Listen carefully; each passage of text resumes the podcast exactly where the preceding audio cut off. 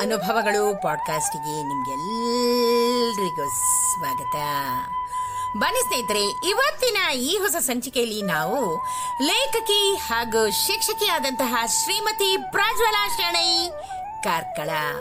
ಇವರು ಬರೆದಿರುವಂತಹ ಒಂದು ಸುಂದರವಾದ ಹಾಗೂ ಉತ್ತಮವಾದ ಲೇಖನ ನವರಾತ್ರಿ ವೈಭವದ ಎಂಟನೇ ದಿನ ಮಹಾಗೌರಿ ಅವತಾರ. ಹಾಗೂ ಹಿನ್ನೆಲೆ ಉಪಾಸನೆ ಮತ್ತು ಇದರ ಸಲುವಾಗಿ ಕೆಲವೊಂದಿಷ್ಟು ಮಹತ್ವಪೂರ್ಣವಾದ ಅಂಶಗಳನ್ನ ಇವತ್ತಿನ ಈ ಸಂಚಿಕೆ ಮೂಲಕ ಕೇಳಿ ಆನಂದಿಸೋಣ ಹಾಗೂ ಕಲ್ತ್ಕೊಳ್ಳೋಣ.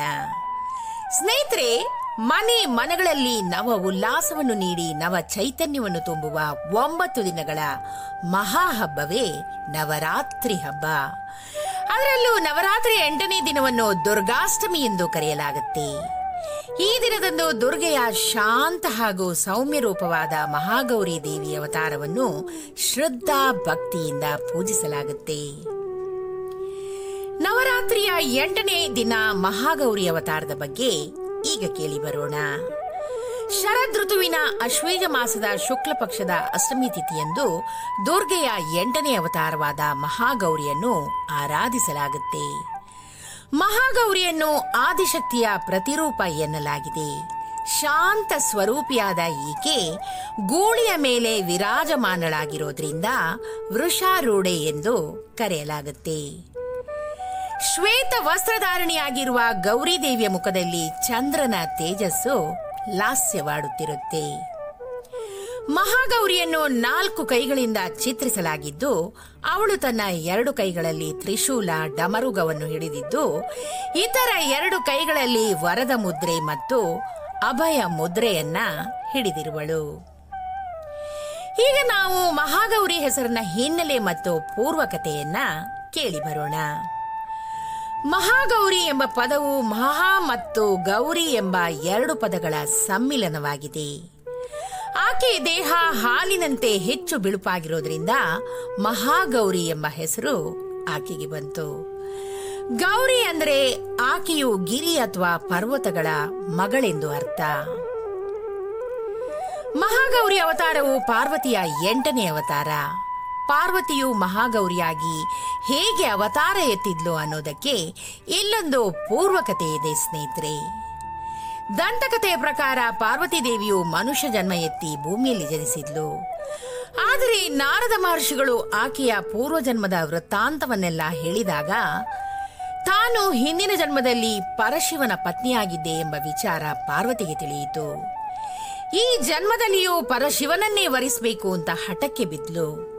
ಕಠಿಣವಾದ ತಪಸ್ಸಿಂದ ಮಾತ್ರ ಇದು ಸಾಧ್ಯ ಎಂಬ ನಾರದ ಮುನಿಗಳ ಮಾತಿನಂತೆ ಪಾರ್ವತಿಯು ಬಿಸಿಲು, ಮಳೆ, ಗಾಳಿಯನ್ನು ಲೆಕ್ಕಿಸದೆ ಸಾವಿರಾರು ವರ್ಷ ಅಲ್ಪ ಆಹಾರವನ್ನು ಸೇವಿಸಿ ಕಠಿಣ ತಪಸ್ಸನ್ನ ಮಾಡುವಳು. ದೇವಿಯ ಕಠಿಣ ತಪಸ್ಸಿಗೆ ಮೆಚ್ಚಿದ ಶಿವನು ಪ್ರತ್ಯಕ್ಷನಾಗ್ತಾನೆ. ಬಿಸಿಲಿನಿಂದ ಆಕೆಯ ದೇಹವು ಸಂಪೂರ್ಣವಾಗಿ ಕಪ್ಪಾಗಿತ್ತು. ಶಿವನು ಗಂಗೆಯನ್ನು ಹರಸಿ ಆಕೆಯ ದೇಹ ಕಾಂತಿಯುತ ಹಾಗೂ ಹೊಳೆಯುವಂತೆ ಮಾಡ್ತಾನೆ. ಅನಂತರ ಪಾರ್ವತಿಯ ಹೊಸ ರೂಪವನ್ನು ಮಹಾಗೌರಿ ಎಂದು ಕರೆಯಲಾಗಿತ್ತು. ಮಹಾಗೌರಿ ಉಪಾಸನೆ ಮತ್ತು ಮಹತ್ವದ ಬಗ್ಗೆ ತಿಳ್ಕೊಳ್ಳೋಣ. ಯಾ ದೇವಿ ಸರ್ವಭೂತೇಶು ಮಾ ಮಹಾಗೌರಿ ರೂಪೇಣ ಸಂಸ್ಥಿತ. ನಮಸ್ತಸ್ಸೆ ನಮಸ್ತಸ್ಸೆ ನಮಸ್ತಸ್ಸೆ, ನಮೋ ನಮಃ.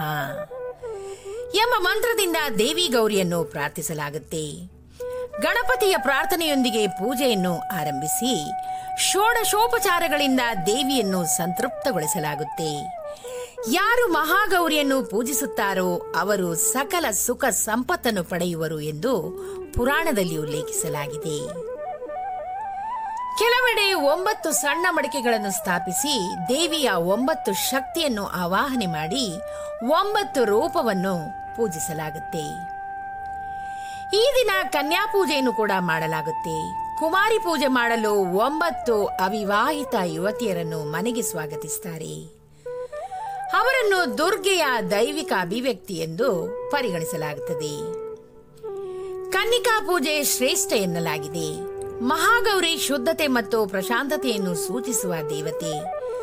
ಆಕೆಯ ಪೂಜೆಯಿಂದ ಅದೃಷ್ಟವು ಪ್ರಾಪ್ತಿಯಾಗುತ್ತೆ ಎನ್ನುವ ನಂಬಿಕೆ ಕೂಡ ಇದೆ ಸ್ನೇಹಿತರೆ. ಮನಸ್ಸಿನಲ್ಲಿರುವ ಗೊಂದಲವನ್ನು ನಿವಾರಣೆ ಮಾಡಿ ಯಶಸ್ವಿ ಜೀವನ ಸಾಗಿಸಲು ಮಹಾಗೌರಿಯು ನೆರವಾಗುವಳು. ತೆಂಗಿನಕಾಯಿ ಮತ್ತು ತೆಂಗಿನಕಾಯಿಯಿಂದ ಮಾಡಿದ ಸಿಹಿಯನ್ನು ದೇವಿಗೆ ನೈವೇದ್ಯದ ರೂಪದಲ್ಲಿ ಅರ್ಪಿಸಲಾಗುತ್ತೆ.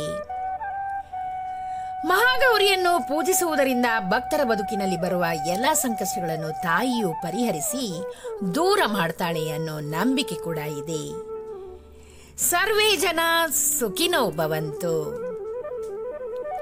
ಸ್ನೇಹಿತರೆ ಎಷ್ಟೊಂದು ಸುಂದರವಾದ ಹಾಗೂ ಉತ್ತಮವಾದ ಮಾಹಿತಿಯನ್ನ ಶ್ರೀಮತಿ ಪ್ರಜ್ವಲಾ ಶಣೈ ಕಾರ್ಕಳ ಅವರು ಇವತ್ತಿನ ಈ ಸಂಚಿಕೆ ಮೂಲಕ ನಮ್ಮ ಮುಂದೆ ಪ್ರಸ್ತುತಪಡಿಸಿದ್ದಾರೆ.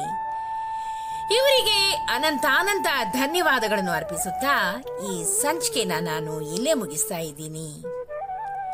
ಈ ಒಂದು ವಿಶೇಷವಾದ ಹಾಗೂ ಉಪಯುಕ್ತವಾದ ಮಾಹಿತಿ ನಿಮ್ಗೆ ಇಷ್ಟವಾಗಿದ್ದಲ್ಲಿ ದಯವಿಟ್ಟು ಇದನ್ನ ಲೈಕ್ ಮಾಡಿ, ಶೇರ್ ಮಾಡಿ ಹಾಗೂ ನನ್ನ ಪಾಡ್ಕಾಸ್ಟ್ ಅನ್ನ ಫಾಲೋ ಕೂಡ ಮಾಡಿ ಸ್ನೇಹಿತರೆ. ಧನ್ಯವಾದಗಳು.